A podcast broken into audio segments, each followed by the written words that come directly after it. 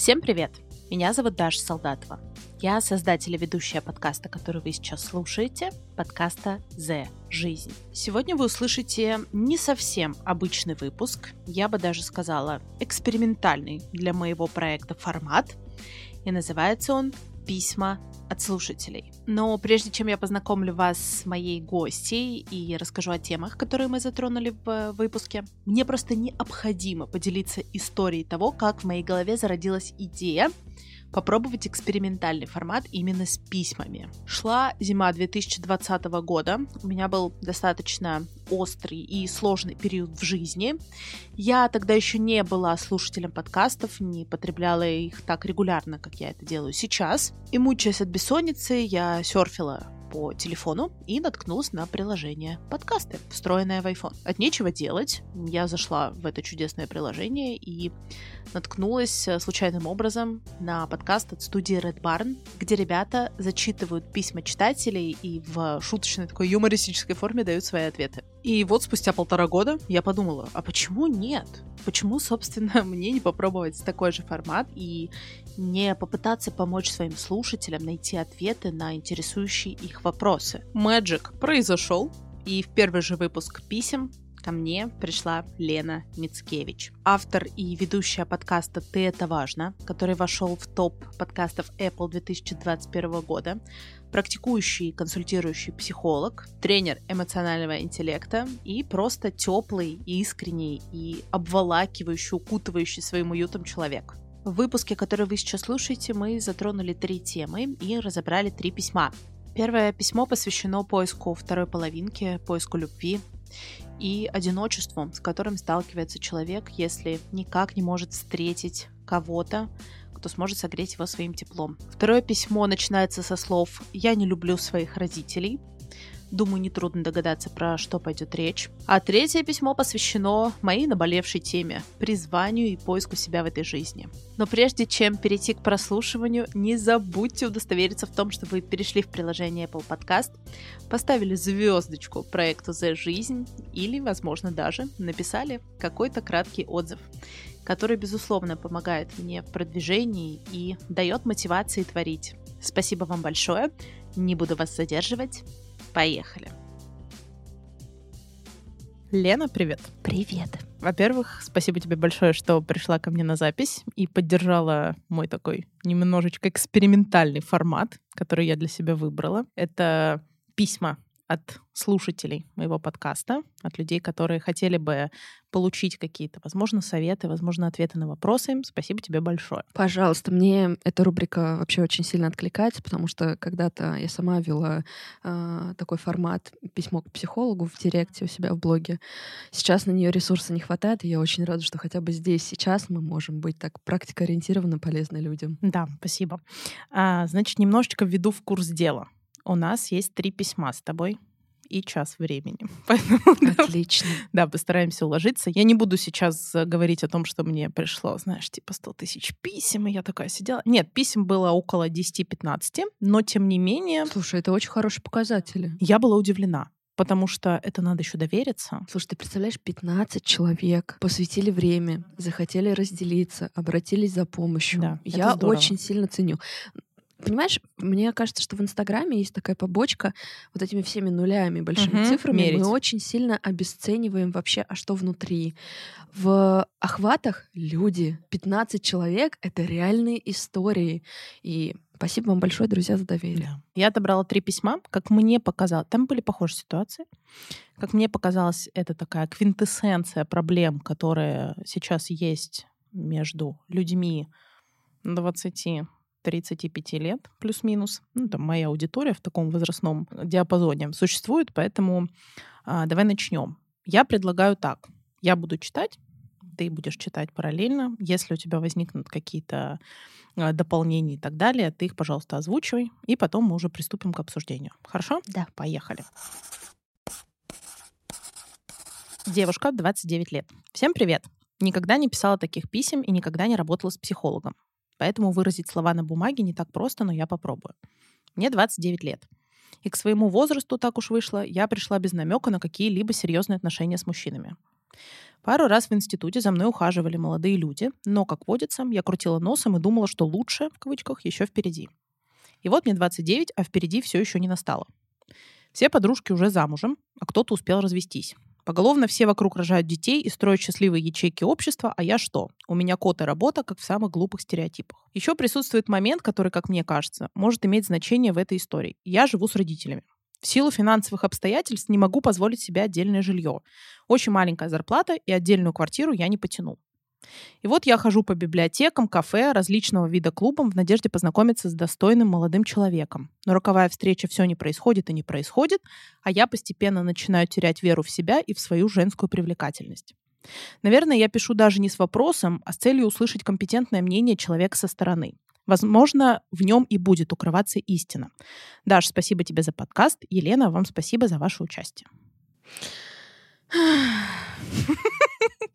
У меня уже куча мыслей, но, пожалуйста. Здесь э, объемно все. На самом деле, вот в том, как мы говорим, э, какую форму мы находим, как мы формулируем свои мысли, кроется зачастую очень много ответов. Если пойти непосредственно прямо по самому письму, то я бы обратила внимание, во-первых, на следующее.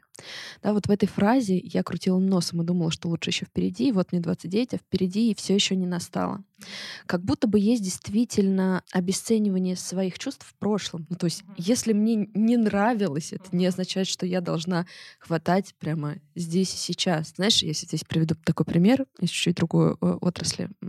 Я знаю, что ты знаешь, что мы сейчас с супругом перед переезжаем. И, безусловно, у меня есть опасение, что мне там может вдруг не понравиться, при том, что я еду в страну, в которой я уже жила, я с культуральным кодом знакома, ла-ла-ла. Но понимаешь, Но чем фишка? Возможно. Даже если там мне не понравится, это не означает, что здесь я приняла неправильное решение. И вот это очень важно понимать. То, что сейчас, в моменте, у меня нету того, чего я хочу, не означает, что в прошлом я совершила какой-то неверный поступок, и мне нужно было брать то, что дают. Потому что в этом аспекте присутствует такое обесценивание себя и своих чувств, и своих потребностей. Идем дальше. Вот это вот про все все замужем, а я нет. А мне замуж вообще зачем? Мне партнер для чего нужен. Потому что здесь, во всем этом сообщении ниже, я действительно вижу очень много фокуса на какой-то форме, на какой-то галочке, на таком, да, у всех же положено. А где ты, да, а где желание развивать себя? Вы действительно вполне разумно подумали о том, что квартирный вопрос может иметь значение. И не потому, что вы живете с родителями, хотя территориальная сепарация действительно важна для эмоциональной зрелости. А, мы можем обеспечивать себя самостоятельно, но пока мы живем на одной территории с другими взрослыми людьми, мы не можем свою идентичность выстроить, мы вообще понять. в любом случае. Да, как мне. И вот эта вот история, что я вместо того, чтобы разобраться со своей жизнью, построить свою карьеру, полюбить в первую очередь себя, понять, что моя ценность не зависит от присутствия или отсутствия мужчины в моей жизни, я с какой-то такой даже невротичностью пытаюсь найти, а где же он, где же он, да, вот в таких повторах, которые звучали в сообщении в том числе, она как будто бы чувствуется даже сквозь буквы, хотя мы не слышим здесь интонационный аспект, мы не видим, как нам человек это доносит. Понимаете, в чем фишка? Я тоже э, встретила мужа с котом на руках. Я все смеюсь, что кот мое до брака наше имущество. Хотя в тот момент была еще и квартира в ипотеке, потом я продала.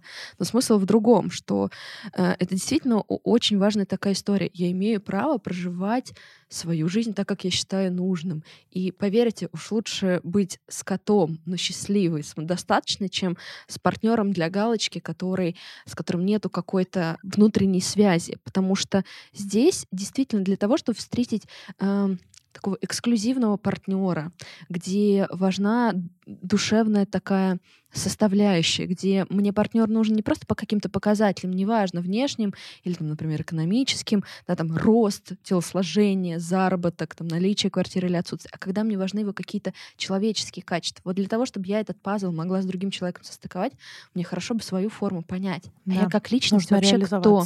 Да. А чего я хочу? Что мне важно? Где моя самоценность? Потому что кажется, что вот эта вот женская привлекательность и вера в себя действительно находится извне, на факте наличия или отсутствия э, мужчины в моей жизни. А вообще-то внутренние конструкты должны быть внутри. Я ценна сама по себе. В моей жизни может быть партнер, и тогда я буду разделять с кем-то счастье, но я, если что, умею быть счастливой и сама. Ты — это важно. Ты — это важно. Нет, на самом деле я не психолог. Я хочу добавить э, с бытовой точки зрения, скажем так, да, вот свой взгляд на вещи. Если бы я не прослушала то, что ты сейчас сказала, я совсем, естественно, абсолютно и стопроцентно согласна. Как мне кажется, любая фокусировка на чем-либо — это ненормально. Неважно, что это будет. Поиск а, второй половинки, поиск работы, мечты, до которой ты вот до дурения идешь и с сумасшествием с каким-то, знаешь, ищешь то самое. Фигура мечты — это тоже вот моя больная тема, которой я вот всю жизнь... Ты такая хорошая. Спасибо. Лена мне уже тут за эфиром комплиментов навешала, и я тут тоже еще подключилась. Да, спасибо тебе большое. Нет, на самом деле это такая боль, знаешь, с 14 лет, которая со мной вот идет, идет, идет, идет. Я уже знаю, с чем это связано, и я пытаюсь себя в моменте стопорить, но девушка написала, что она никогда не обращалась к психологу, не работала с этими вопросами. Возможно, стоит начать с того, чтобы перестать искать причину действительно вот в отсутствии партнера и сфокусироваться на внутренних вопросах, которые у вас присутствуют. А вопрос не в наличии второй половинки а в том, что действительно слишком много претензий к себе. Угу. У меня полтора года назад был курс, который назывался «Как стать автором своей жизни». И я очень люблю эту формулировку, и после этого ее на самом деле очень много в нашей психологической среде стали использовать. Она у меня родилась именно от очень такой ценной цитаты Ирвина Ялома, одного из моих любимых психотерапевтов, вообще авторов, обожаю его. Почитайте у него книги, правда, очень обогащающие. Так вот, здесь действительно хочется порекомендовать девушке вот это вот авторство своей жизни э, себе вернуть. Потому что вот эта вот история про «не могу себе позволить», да, а, а кто, если не вы? Вы взрослый человек в своей жизни. Вы не жертва обстоятельств вы совокупность ваших принятых решений.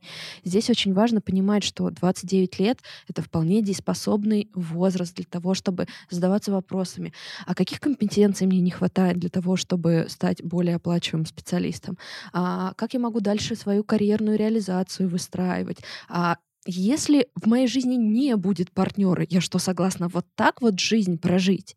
И здесь действительно на эти вопросы важно найти внутри себя ответы, потому что это жизненно необходимо научиться быть счастливым самостоятельно. В противном случае партнер вам этого не обеспечит. Я всегда говорю, что если внутри бездна, Затыкать то даже дыры. если вы найдете партнера, это все будет падать в пустоту. Вечно будет ощущение неда.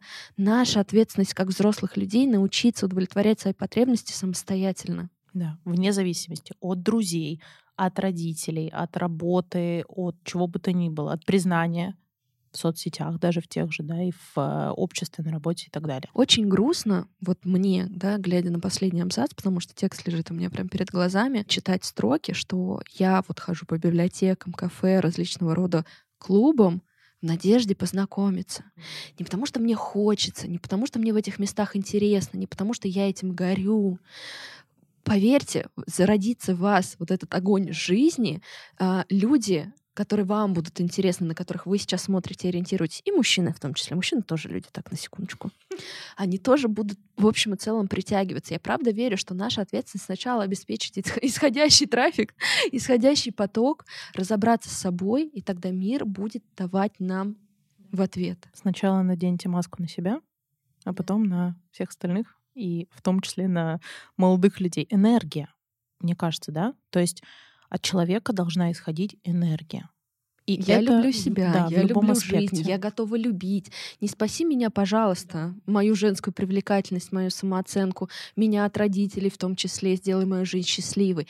А смотри, я кайфовая, я умею быть счастливой, давай быть, давай быть счастливыми вместе. Обмениваться тем, что у нас есть, для того, чтобы получился полноценный союз, а не для того, чтобы я для галочки поставила себе семейное положение, родила ребенка, и потом какой-нибудь Марине, Маше, Васе рассказала, что я замужем, и что теперь теперь я полноценная личность, раз у меня есть муж, дети и так далее. Знаешь, я здесь могу привести примеры своей жизни. Эм, так интересно сейчас будет, для кого-то, возможно, это не очень скромно звучать, и кому-то, как, как знаешь, как э, соль на мозоль. Так сложилось, да, и как какое-то внутреннее мое самопозиционирование э, выстраивало отношения с молодыми людьми в моей жизни так, что, в общем, в целом они ко мне серьезно относились вот, до супруга. И, э... До супруга. Супруг несерьезно. Нет, и, сори, супруг в том числе здесь вопрос Шутка в другом. Да-да-да. А, здесь вопрос в том, что, ну, то есть у меня были возможности выйти замуж и до этого. И был момент, когда я передумала до свадьбы за три месяца. И, но после, то есть, ну, у меня внутри было всегда убеждение, нет, если я чувствую, что не то, это знаешь, как вот с кольцом. А, кто, кто, кто смотрел, тот поймет про это, важно, про кольцо. Так вот, было ощущение, что если не то, лучше вообще ничего не делать, лучше не выходить, не быть с кем попало. И дальше там по-разному развивалась э, моя жизнь, и получилось так, что перед мужем я год уже жила как в России, до этого два года в Италии. И, откровенно говоря, в Италии у меня вообще не было проблем с э, ухажерами. В первую очередь русскоязычных, потому что я как-то не была настроена на отношения с иностранцами. Это отдельная история. Так вот, вернувшись в Россию, мне в какой-то момент, правда, стало грустно. Вот здесь важно осознавать, что действительно э, у нас мужчины только осознают, что вообще-то в отношения действительно нужно вкладываться. И чтобы найти правда, соразмерного партнера важно в хорошем смысле ему тоже соответствовать. Ну, то есть такой взаимообмен, потому что мужчина цельный, он, правда, не хочет спасать. Ему одного раза нет достаточно. А, он э, там, не хочет геройствовать, вот это вот покорять быстрее, выше, сильнее. Всем хочется быть просто комфортно вместе, поддерживая друг друга, сосуществуя, но без надрыва аорты, без вытягивания тебя из трясины. Никому это не интересно в цельном здоровом состоянии. И когда я вот с этой грустью столкнулась, я такая, хм, вот так да, грустно, да, никто не нравится, да, ничего не складывается. Ну и фиг с ним. И как раз-таки чуть раньше, правда, ну, плюс-минус тот период появился мой кот первый.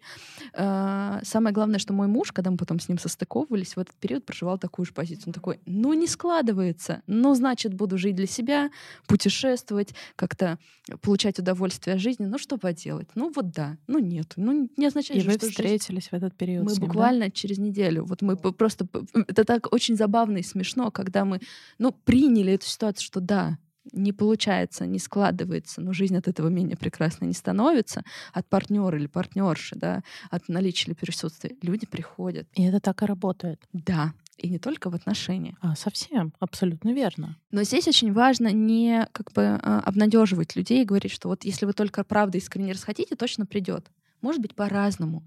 Потому что здесь действительно вопрос, в какой среде вы живете, в каком городе, действительно, какие вы места посещаете.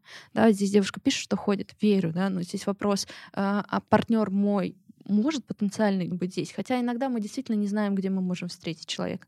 Но вот вопрос какой-то активности, опять же, исходящих действий, то, что я назвала в начале исходящий трафик, нам очень важно обеспечивать. Да, это не значит, что вы должны засесть дома, выключить телефон, сказать, я расхотела, мне вообще теперь ничего не нужно, я свое отходила. Это от противного, да. Нет, просто Пожалуйста, живи, не надо впадать. Живите свою жизнь, любите себя, а, получайте от нее удовольствие, делайте то, что вам в кайф. И будет вам счастье. Да, в любом случае, с партнером или без. С партнером или без, да. Перейдем к следующему письму, потому Давай. что оно достаточно объемное.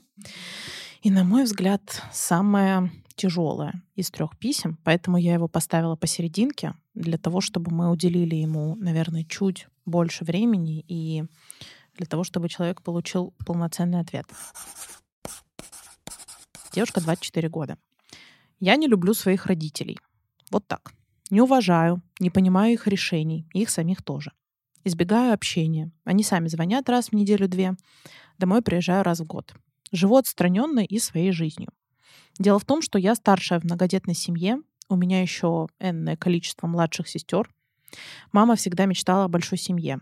Денег нам не хватало. Мы жили и не хуже всех, конечно, но чтобы у нас с сестрами была одежда, мама вязала. Ох, как я не любила эти вещи. Хотела, чтобы мы покупали все такое, как у всех. Продукты закупали оптом. Колбасу ели только на празднике. Карманных денег не было. В самые сложных периодов делили сардельки пополам, чтобы к гарниру было мясо, в кавычках. Лет с 11 я работала летом, чтобы накопить на учебники. Сестра тоже. Мы с ней даже соревнования устраивали, кто больше заработает. Огороды, грибы, ягоды, учеба на отлично тоже были. Работа у родителей сложная. Мама учитель, работала с детьми и часто срывалась, если дома был непорядок, оценки не пятерки и так далее. Я сейчас могу определять настроение людей по шагам. А папа военный. Его никогда не было, или он был, но помогал своим родителям. То что-то построить, то в гости и так далее.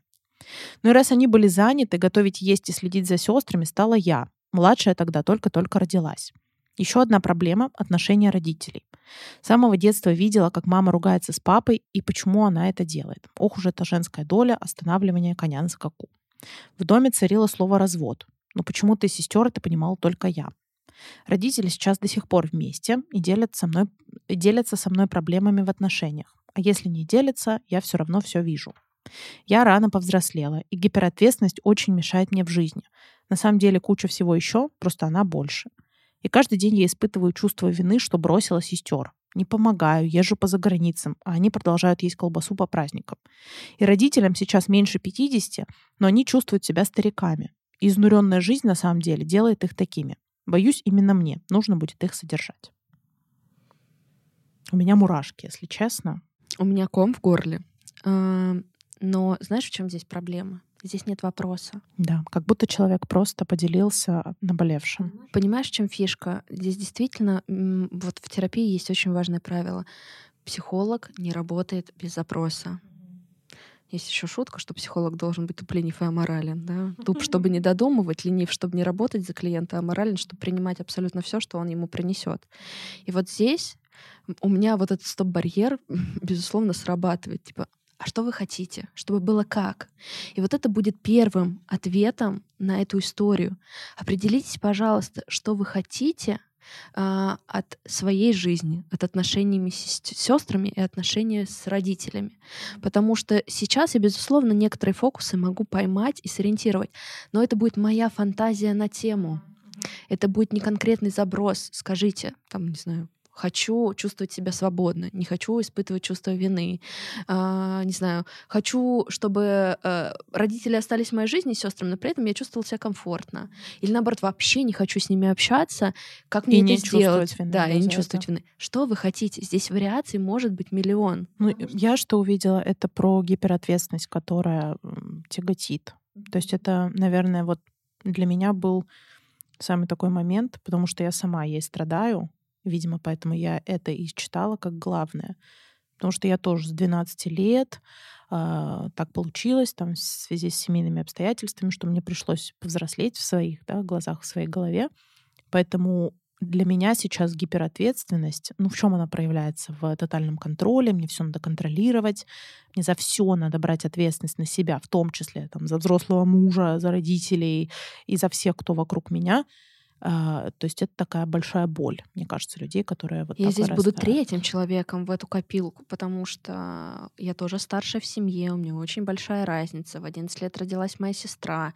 А, не, не, там, мама тяжелая была беременности роды, папа был в командировках. Мы были только с ней вдвоем, никто больше не помог. Короче, я правда знаю, что это такое, не просто потому, что я работаю э, психологом, да, и там имею практический опыт. Это пересекается, например, с моей человеческой жизнью, но при этом, правда, вот из этой точки могут быть разные пути.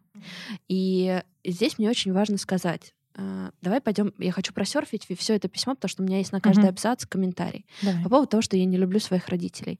Uh, действительно, вы имеете право не любить, не понимать и ценностно отличаться и даже злиться что вы из-за своего желания привели в этот мир детей, э, которые ну, достаточно несчастно себя ощущали, у которых даже базовые потребности не до конца были закрыты. Ладно, базовые потребности, тут и если бы это хотя бы компенсировалось каким-то чувством любви и э, какой-то теп- теплотой, то и этого нету. На самом деле существует такая э, история, что на самом деле дети учителей и военных, а тут прям комбо. Это зачастую те дети, которых чаще всего оценивают и безэмоционально к ним относятся. Ну, просто в силу специфики профессии. Да. А здесь, получается, если бы хотя бы один родитель был какой-то чуткий и любящий, все-таки было бы потеплее, было бы ощущение, что я имею право. Я имею право быть, я имею право на свои чувства, меня эмоционально видят, а здесь и этого нет. И мне очень важно сказать, что, понимаете, в чем фишка? Вы имеете право не нести ответственность за последствия э, выбора родителей. Вы не родитель э, своим сестрам, даже если вы в какой-то момент их в функцию взяли. Сепарация этим и определяет, что в общем и целом вы — это вы, я — это я. Я не обязана вас спасать, я не обязана геройствовать, я не обязана чувствовать себя здесь таким альтруистом, жертвенником. Вот я добыл ресурс, сейчас всех спасу.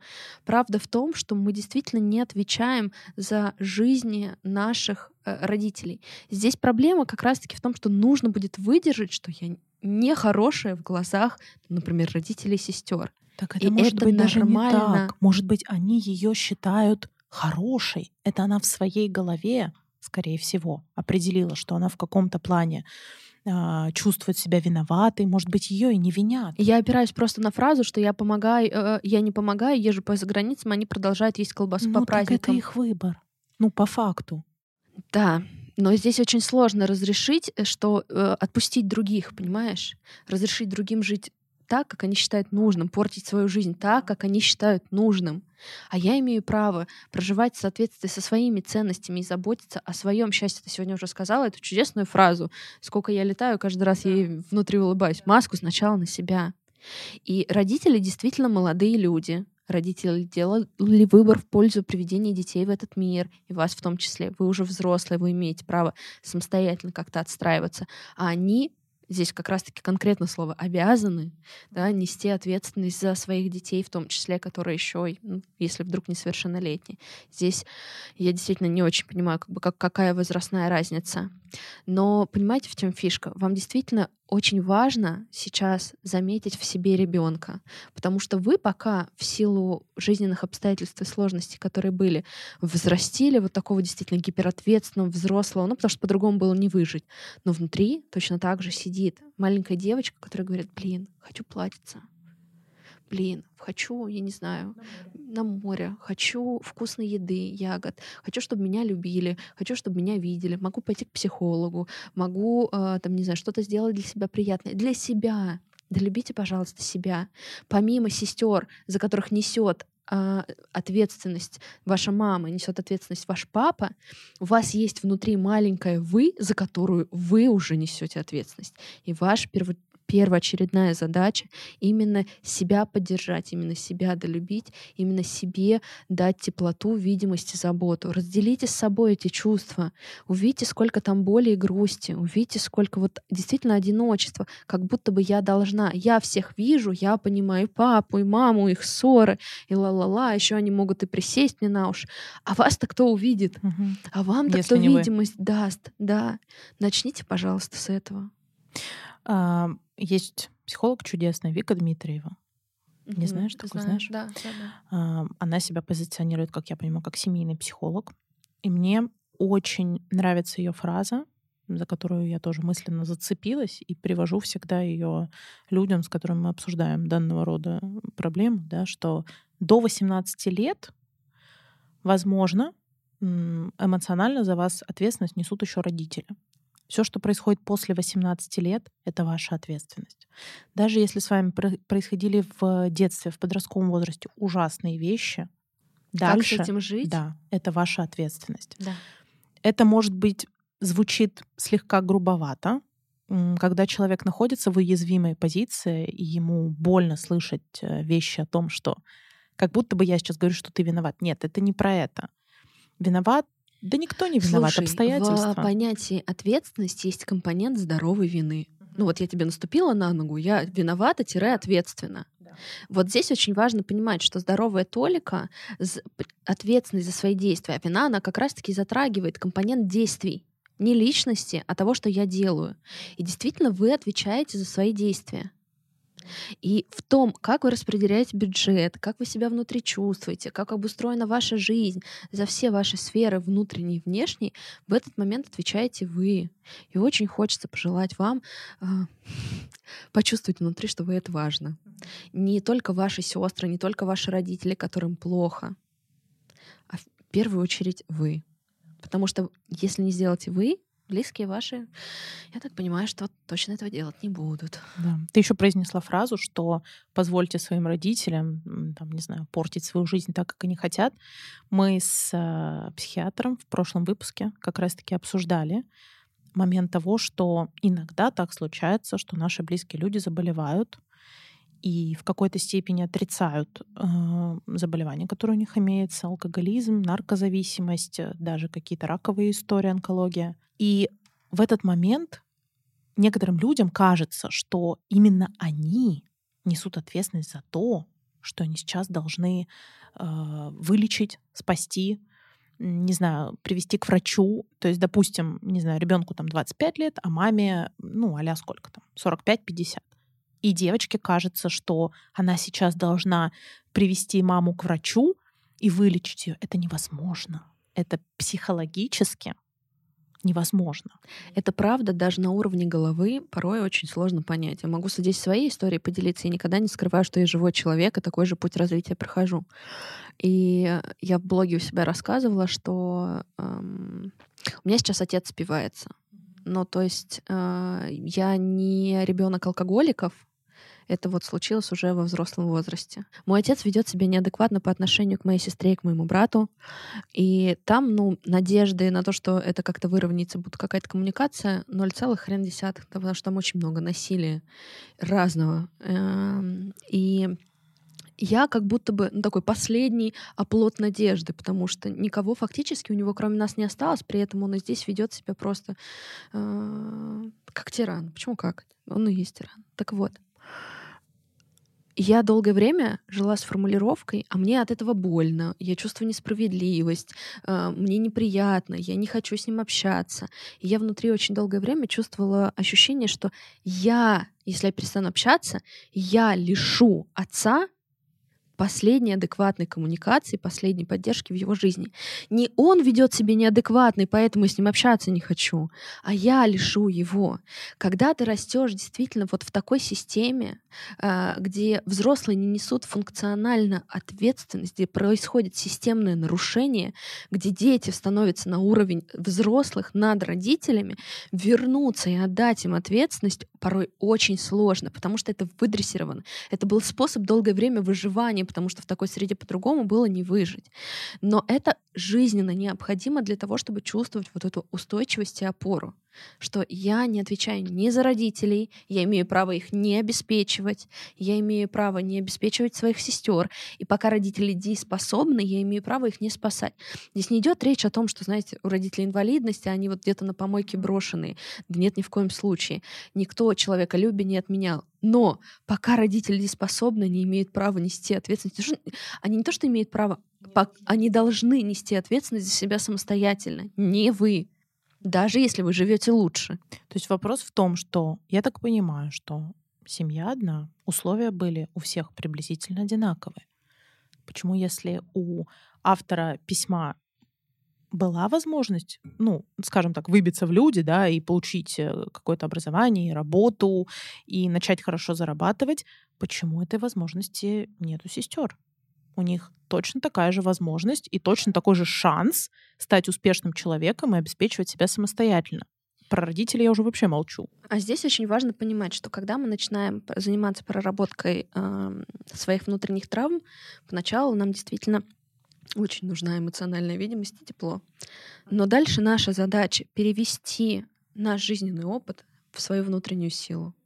Наша задача из событий своей жизни, правда, сделать точку опоры. Да, я вышла, я жизнестойкая, я умею быть ответственной, я умею справляться, но при этом теперь я могу компенсировать ту часть, которая, к сожалению, не была доразвита.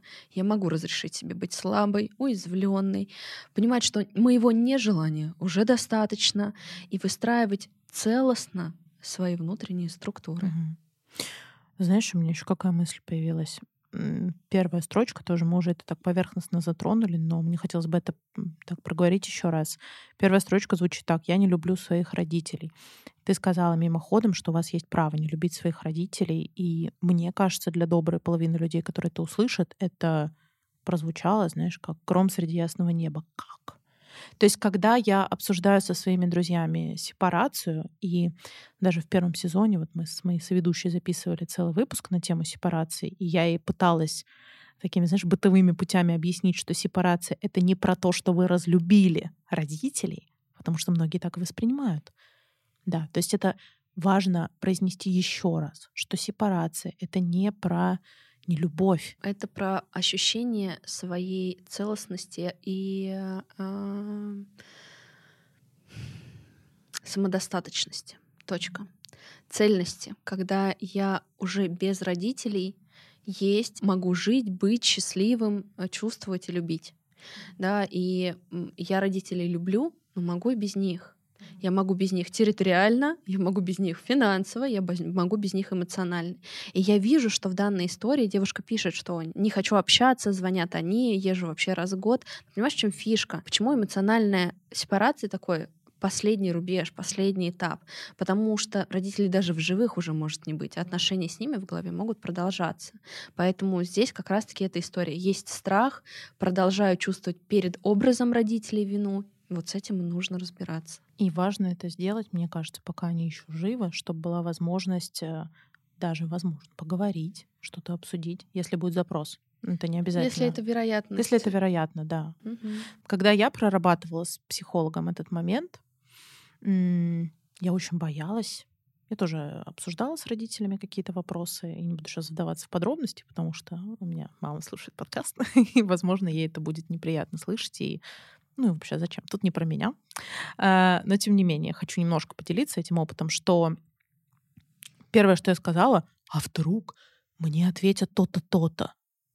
Ну, там, допустим, что-то, что мне не хочется слышать, или реакция будет какой-то не такой, или ее вообще не будет, как так, да, то есть я поделилась чем-то, а реакции нет.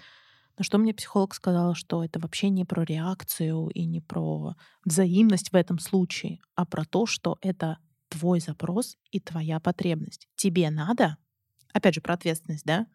Тебе надо, пойди проговори. Как человек отреагирует, это его ответственность, уже не твоя. Ты не должна об этом вообще думать в этот момент. Ну, так, спойлер, забегая вперед, что все прошло супер здорово, и я разрешила огромную проблему своего детства. То есть это про то, что все возможно. То есть если даже вам кажется, мне казалось, что вероятности никакой нет, как ты сейчас да, произнесла, что вероятность стремится к нулю, да, что ее услышат, мне тоже так казалось. Иногда может не казаться, понимаешь? Да, я понимаю, я да, понимаю. Да, просто здесь... про то, что есть разные вероятности. Да, конечно, здесь, безусловно, есть разные вероятности. Единственное, я здесь не совсем согласна, что реакция... Ну, то есть, если мы идем в контакт, что реакция совсем не имеет значения. Объясню почему. А, потому что, э, знаешь, чем больше вероятностей мы как-то имеем в виду и к ним морально готовы, тем легче нам потом среагировать, настроиться, чтобы подобрать слова, потому что часто действительно бывает мучительно больно, когда я в растерянности, не нашла, что сказать, а потом постфактум, 10 лет спустя, кажется, надо было маме так ответить. Вот здесь действительно, когда я иду в какой-то контакт и хочу удовлетворить об реального человека какую-то свою потребность, здорово бы задавать себе вопрос, а что я хочу получить? А для чего я это делаю? Почему мне надо непосредственно физическому человеку это сказать, а, например, через терапевтические какие-то упражнения не проработать это или с психологом? Потому что есть разные модели. И вот когда есть четко конкретный ответ на вопрос, почему я именно маме это говорю, почему я именно хочу там, это озвучить, тогда становится чуточку легче. Тогда появляется какая-то точка опоры и вопрос смысла. На смысл всегда легче опираться. Поэтому давай вернемся к самой истории. Здесь действительно э, очень важно э, вот в состоянии гиперответственности не, не провалиться знаешь, как компенсацию совсем в инфантильность, да, разрешить себе, да, ответственность, это правда очень круто. Огромное количество людей в здоровой степени не имеют ее. Ваша задача чуть-чуть просто разрешить снять себя лишнее, убрать то, что не ваше, и отдать это тем, кому принадлежит. Есть такая небольшая связь, мне кажется, и с предыдущим автором тоже про, знаешь, не, не уйти в крайность. То есть вообще баланс по жизни — это самый лучший выход, как мне кажется. Ой, у меня на эту тему есть э, история. Блин, Инстаграм тем плох, что очень классные тексты пропадают, тонут в ленте, и многие до них не доходят. А я как-то писала на тему того, что еще моя бабушка была жива. Далеко не все ее слова как-то западали мне в сердце и были мудры и важны, и, и нужны, мягко говоря. Но была, был один момент, который я снесу с собой до сих пор. Бабушка, когда я была совсем подростком, задала мне такой вопрос, как тебе кажется, Какое чувство самое главное в жизни? Ну, конечно, как, такая, как, как девочка, такая прям... Любовь? А, да. да. Конечно, любовь. Любовь, правда, очень важна. Я до сих пор остаюсь при этом ответе. Но бабушка мне тогда сказала, М-м, самое важное чувство — чувство баланса. В любви, в работе, в отношениях. Везде очень важно находить такую диапазон, золотую середину. Сейчас я действительно придерживаюсь этого мнения, потому что очень важно чувствовать, а где мое, где вот эти вот границы, где я помогаю, потому что я хочу, у меня есть на это ресурсы и желание, не только ресурсы, а еще и мотивация какая-то. А где я иду из долга, из ощущения должествования и из чувства, что я по-другому как будто бы не могу, когда я не чувствую свободы. Вот чувство свободы, легкости и полета такого здорового в своей жизни классно себе вернуть. И следующее письмо как раз-таки немножечко отчасти про это. Поэтому пойдем, да, пойдем к давай нему. перейдем к нему. Третье письмо. Девушка 23 года. Письмо крик отчаяния. Это не мои слова, это так написано, если что, как будто я так определила. Привет всем от человека, который получил два высших образования, филологическое и искусствоведение, и теперь понятия не имеет, чем ему заниматься в этой жизни и куда бежать. Дело в том, что моей мечтой всегда была работа в музее. Я мечтала курировать выставки, составлять гайды по экспозициям. Но видя современные тенденции, я все чаще прихожу к мысли, что без ведения и продвижения соцсетей успеха тебе не видать. Все вокруг блогеры, учатся на блогеров или хотят ими стать. Я тоже пыталась, но у меня ничего не получилось. И мне начинает казаться, что профессия, о которой я мечтала много лет, бесполезный и никому не нужный навык. Миллионов на ней точно не заработать. А мне хочется стать финансово независимой хочется признания. Возможно, даже общественного. Короче, вопрос простой. Есть ли жизнь без блога? И как перестать завидовать чужому успеху? Надеюсь, письмо попадет в выпуск, так как мне кажется, что эта тема волнует многих. Спасибо и до свидания. Все смешалось, кони-люди. Ну, правда, начали за здравие, закончили за упокой. Эм, здесь хорошо бы для себя определить, чего меня беспокоит-то больше? Что я не могу самореализоваться в своей профессии? Или то, что блогеры деньги зарабатывают, и я тоже так хочу? Потому что вот это вот, знаешь, переход, он настолько яркий из серии, что, казалось бы, хочу составлять э, гайды по экспозициям, понимаю, что без социальных сетей невозможно. Тут потом такое сверхобобщение, все вокруг блогеры учатся на блогеров, хотят ими стать. Действительно, хорошо бы разлепить вот этот комок сложных чувств и посмотреть, что к чему принадлежит.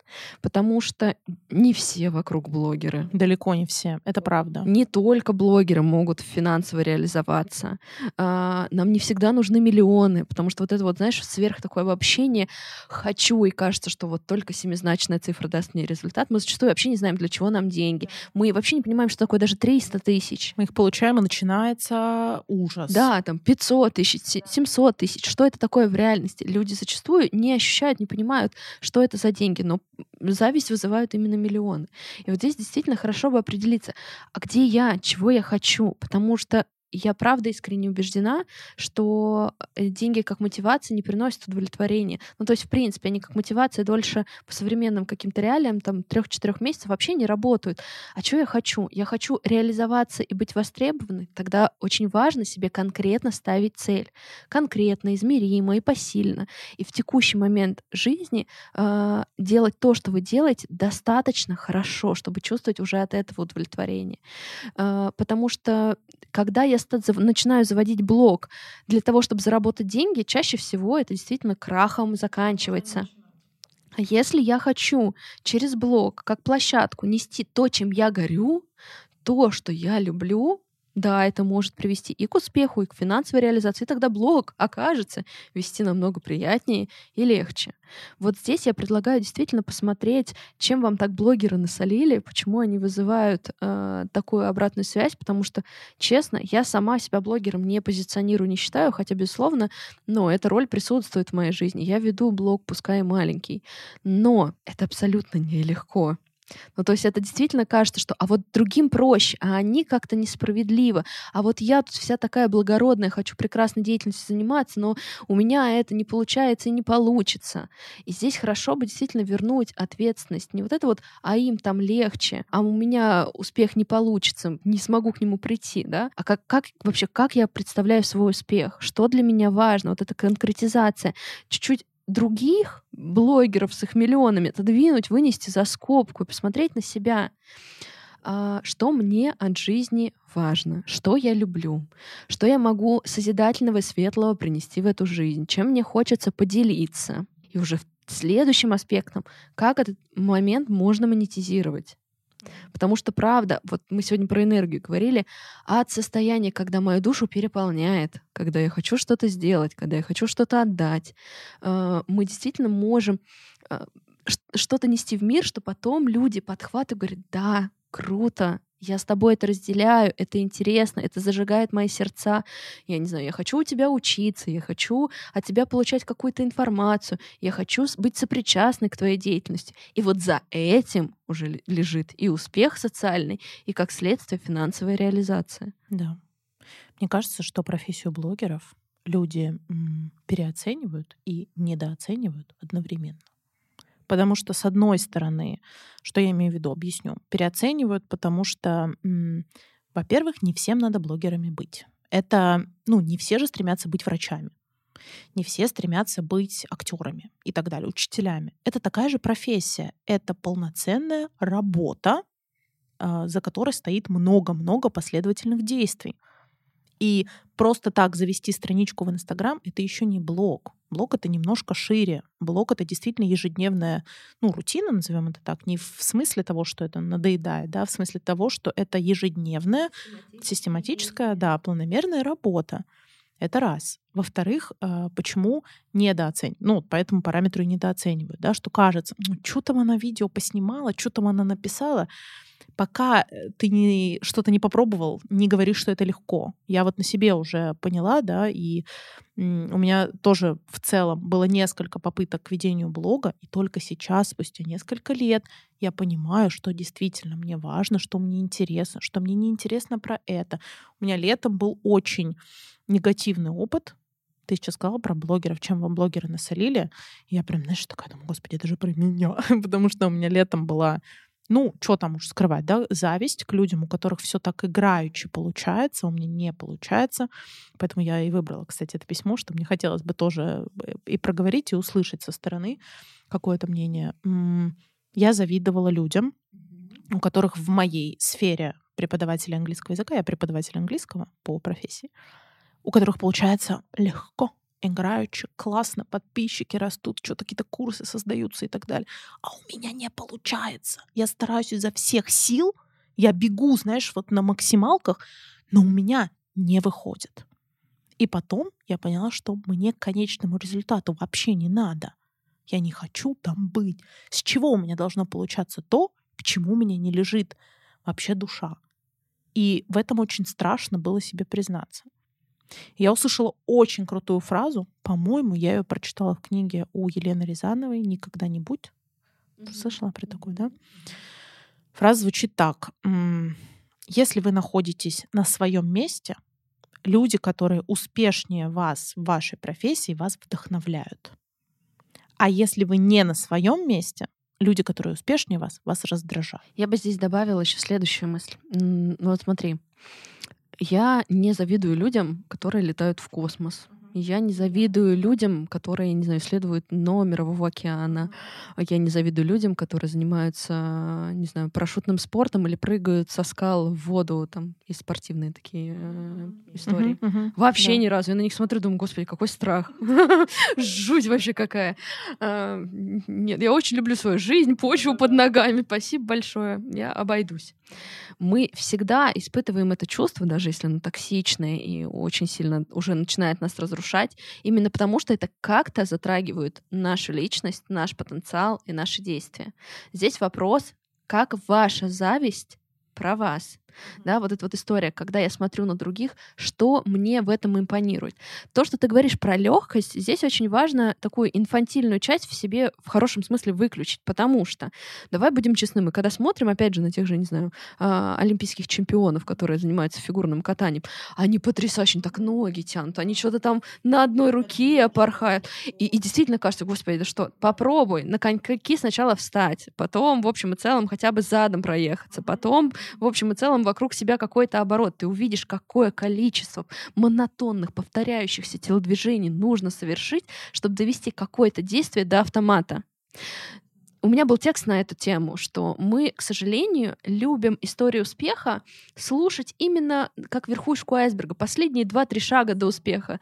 Да, вот можно вот узнать последний ингредиент, секрет, а то, что до этого огромный был путь, а то, что для этого, до этого огромное количество каких-то неудачных попыток, а то, что до этого где-то было сложно, человек преодолевал, выдерживал такую толерантность к неуспеху, толерантность к отсутствию результата вырабатывал внутри себя. Всем такие, не, мне это не, подходит. Зачем, да. Да, да. Можно вот сразу, потому что даже те блогеры, которые сейчас кажутся, что они просто делают запуск, ну, во-первых, здесь, безусловно, есть элемент успеха ну, и удачи, что люди пришли в нужное время и здесь молодцы. Сложились. Да. А во-вторых, а, то, что им сейчас дается уже легко, именно потому что у них этот шаблон уже отработан. Я всегда э, в такие моменты вспоминаю историю. Есть блогер Стас Просто Класс. Знаешь такого? Он юморист, э, да, в паричке в черном там снимает видосики. Не суть абсолютная, можете не знать, это к делу никак не относится. Фишка в том, что он снимал свои скетчи с 2011 года и стал набирать подписчиков аудиторию какую-то популярность в 2020 году. Девять лет человек продолжал верить в свою идею, снимать в стол, скажем так, да, то есть не на большую аудиторию. И в 2020 году у него появилась популярность. И он давал интервью пивоварому в редакции, и мне да, мне очень понравилась фраза, которую он сказал. Он сказал так, что если бы в тот момент, в одиннадцатом году, ко мне пришла та популярность, те деньги, которые у меня есть сейчас, я бы просто этого не выдержал.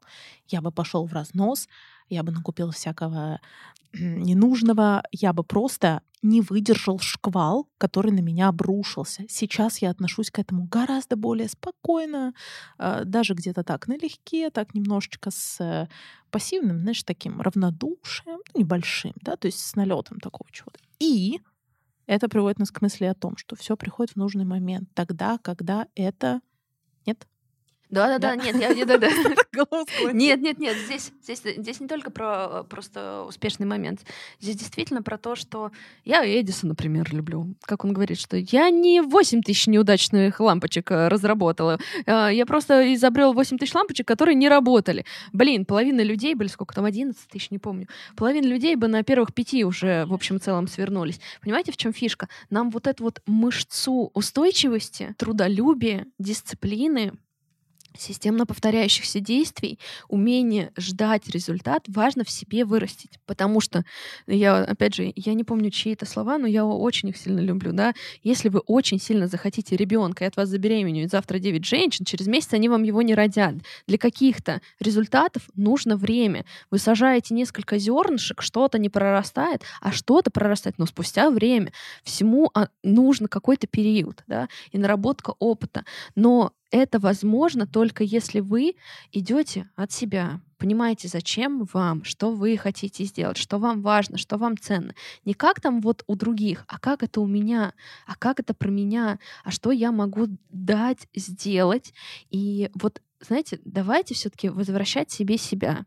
Если мы будем на каждом этапе своей жизни достаточно хорошо проходить и выполнять те уроки, те условия, те задачи, которые перед нами стоят, мы правда будем нарабатывать объем опыта и объем души для того, чтобы к чему-то более объемному прийти и быть к этому готовым. Да. Еще очень важно подчеркнуть, мне кажется, что профессия. Я, например, когда прочитала, мечтаю быть э, куратором выставки, составлять гайды. Меня уже, ну, меня это, я думаю, ничего себе, как это ненужная профессия, как это никому э, ненужный и бесполезный навык. Это потрясающе, это про искусство, это про одухотворенность. Я с замиранием сердца всегда хожу, например, в Третьяковку, в Новую или там в Пушкинский музей. Это просто потрясающая профессия. Почему вы в, ней, ну, в нее не верите, в себя в этой профессии не верите?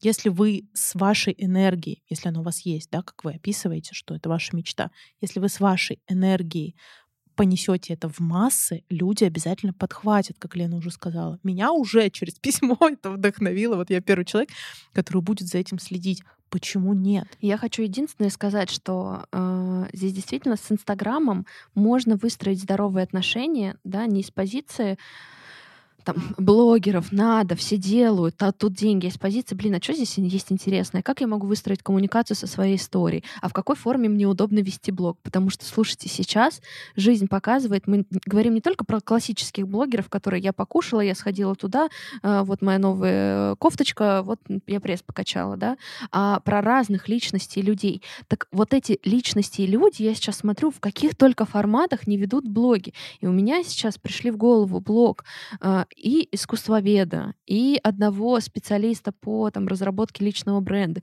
И они в очень э, таких эксклюзивных форматах ведут, если это нужно, если хочется. Это правда, что социальные сети помогают нам чуточку проще найти своих слушателей, своих читателей и аудитории, которым мы можем быть полезны. Но ваша прекрасная профессия работает и в офлайне, и в онлайне. Вопрос, что вы хотите людям дать разрешите себе реализовывать свой потенциал и свои ценности. И поверьте, за этим, когда я верю, когда я горю, когда я сам это ценю, ценность в виде денег придет в жизни в том числе. Да, мне кажется, деньги подтягиваются за тем, во что вы действительно верите и чем вы горите. Это только так и работает. У меня с подкастом так случилось. Я не, уже не была потребителем подкастов сама, и как-то я просто, знаешь, я сейчас смотрю, очень многие задают вопрос, хочу подкаст, о чем бы, о чем бы сделать? У меня не было такой мысли, потому что я сразу знала, что у меня болит, о чем я хочу говорить, что мне хочется донести. И э, я стала, в общем, целом это делать. Я просто пошла, как бы обрела некоторые технические знания, чтобы вообще понимать среду, в которой я буду вещать и находиться. И, собственно, пошла это уже реализовывать. И вот буквально на днях э, девочки, студентки Высшей школы экономики попросили меня дать небольшое интервью для анализа средств массовой информации, типа а почему, а как получилось, какая идея, ла-ла-ла. И там был такой вопрос, а как вам кажется, почему ваш подкаст исключительный, уникальный? Mm-hmm. Как тебе кажется, как я ответила? Хм. Не знаю. Что в нем ценного, меня спросили. Не знаю. Я?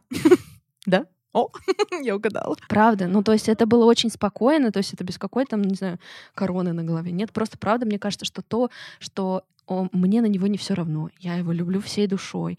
Я даже рекламу каждую записываю с желанием, чтобы людям было это интересно послушать, это было полезно. Прям мне очень нравится. И сама идея, которую я несу, я прям ей горю.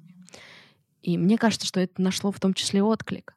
И уже потом за этим я узнала, что оказывается это можно монетизировать, оказывается ко мне могут приходить такие партнеры, как Aviasales и другие э, рекламные интеграции. И в общем и целом это может приносить в том числе дополнительный доход. А для кого-то основной, если кому-то это важно. Но у меня не было в тот момент э, мысли вообще о деньгах я хотела делиться. Я хотела дополнительный источник вот как раз-таки э, диалога, контакта, площадки. Мне хотелось сначала отдать. Посмотрите, я чем-то горю. Это так важно, это так ценно. И люди, м-м, а что ты расскажешь, что там есть? Я правда очень сильно топлю. Давайте вообще думать, что мы можем привнести. И тогда отклик точно будет. Ну, мне кажется, знаешь, тоже я вот со своей колокольни, да, проговорю, что думать о деньгах и о закрытии каких-то базовых потребностей в своей жизни, это неплохо. Ну, то есть это не про то, что вы должны стать альтруистом, который бесплатно работает. Нет, и... я абсолютно Да-да-да. Ну, я просто вторую, знаешь, такую сторону медали проговорю, что э, это нормально думать о том, где вы будете жить, на что вы будете покупать продукты и, не знаю, на что вы будете ездить в отпуск, там, покупать одежду. Это нормально. Но фраза про миллионы, как ты уже сказала, да, что где эти миллионы и зачем они вам? То есть, ну, на это вообще не надо ориентироваться. Знаешь, я тебе могу сказать, что я здесь абсолютно не в белом пальто сижу, и могу сказать, что когда э, случались в моей жизни эпизоды, и я проваливалась, а вот другие, а вот ла-ла-ла, э, я только очень сильно несчастной становилась от этого. Я переставала ценить э, себя, свои результаты, то, что я уже могу. А это перекрывает вообще огромный поток энергии для того, чтобы что-то созидать и привносить. Как я... в такие моменты надо действовать? Скажи, пожалуйста посочувствовать себе. Правда сказать, что, блин, правда очень грустно. Да, круто, у них это получается. Да, ты завидуешь, ну ничего страшного. Мы тоже что-то можем. Понимаешь, самое страшное в каких-то сложных таких условно негативных, неприятных чувствах — это начать еще сверху себя за них корить, ругать и говорить, ну вот, ну что ты, блин, нам теперь тяжело. А здесь очень важно, правда, сказать себе, блин, правда грустно. Угу. Принять себя в этом. Угу. И когда ты возвращаешься, понимаешь, блин, деньги это правда классно. Я очень люблю деньги. Ну, то есть, я не знаю, может да, быть, сложилось какое-то э, неправильное впечатление. Правда, их очень люблю. У меня есть финансовые амбиции. Но мне хочется, чтобы э, все-таки деньги были для меня, а не я для денег. Чтобы я от денег становилась лучше. Чтобы деньги мной зарабатывались в удовольствие. Чтобы с теми партнерами, там, в той форме, с теми клиентами. Чтобы я при этом чувствовала развитие и динамику. И, кстати, вот когда ты говоришь про базовые потребности, я когда начинала частную практику, у меня эта же цель стояла. Хотя у меня было обнуление в профессии, я уходила с определенной должности, с определенного дохода, хорошего, ощутимо, абсолютно в ноль. Был период, когда я доучивалась и а, активную деятельность как раз-таки занимала. Но даже тогда мне хотелось, блин, я хочу делать то, что мне нравится. Мотивация должна быть не только денежная. Вот и все. Лен, спасибо тебе большое. Мне кажется, что получился очень полноценный, развернутый выпуск, и ответы мы дали достаточно корректные. И я очень надеюсь, что люди, которые написали эти письма и послушают потом, что их это никоим образом не заденет и как-то поможет. Была цель именно как-то, знаешь, стабилизировать и предложить посмотреть на эти ситуации чуточку шире. Не с привычного ракурса сознания, в котором люди и так живут, да, а в такой адекватной, теплой, поддерживающей форме, но посмотреть а может быть, ты что-то не видишь, а может быть, можно что-то по-другому. Давай, дружочек, ты правда можешь. Я очень надеюсь, э, что действительно там, вы дадите отклик и обратную связь. Это всегда очень важно. В подкастах мы не видим там реакции, сердечки, отклики в ответ, поэтому, пожалуйста, дайте обратную связь, это всегда приятно. Да. Спасибо большое. Я напомню, что можно оставлять отзывы в Apple подкастах, ставить звездочки. Я буду очень рада вашей обратной связи. Я обязательно оставлю Инстаграм Лены в описании. Естественно. Делиться выпуском в социальных сетях. Это всегда поддерживает, помогает вашему окружению тоже о чем-то задуматься, что-то привнести, э, контент классно обсуждать и как-то вместе рефлексировать. Э, эта возможность тоже объединяет, поэтому пользуйтесь. Спасибо вам большое, что провели это время с нами. Спасибо за доверие. Спасибо, Лен, да. тебе большое. Тебе спасибо большое, что пригласил. Мне очень было приятно. Я очень рада. Хорошего вам дня. Всего доброго. Но прежде чем попрощаться, уйти рефлексировать над всем, что сегодня было сказано, я хочу сообщить еще одну радостную и немного волнительную для себя новость. Я создала аккаунт на Патреоне. Это сервис, где вы можете отблагодарить авторов э, контента, который вам нравится, э, в материальном ключе, так сказать, угостить виртуальной чашечкой кофе. Поэтому переходите, ссылочка будет в описании. Я буду благодарна безумно любой вашей поддержке. Ну а я просто обязана напомнить вам о том, что вы у себя одни, поэтому, пожалуйста, любите себя и оберегайте. Надеюсь, наша беседа с Леной оказалась полезной и отогревающей. Хорошего всем дня, и до скорых встреч. Пока-пока.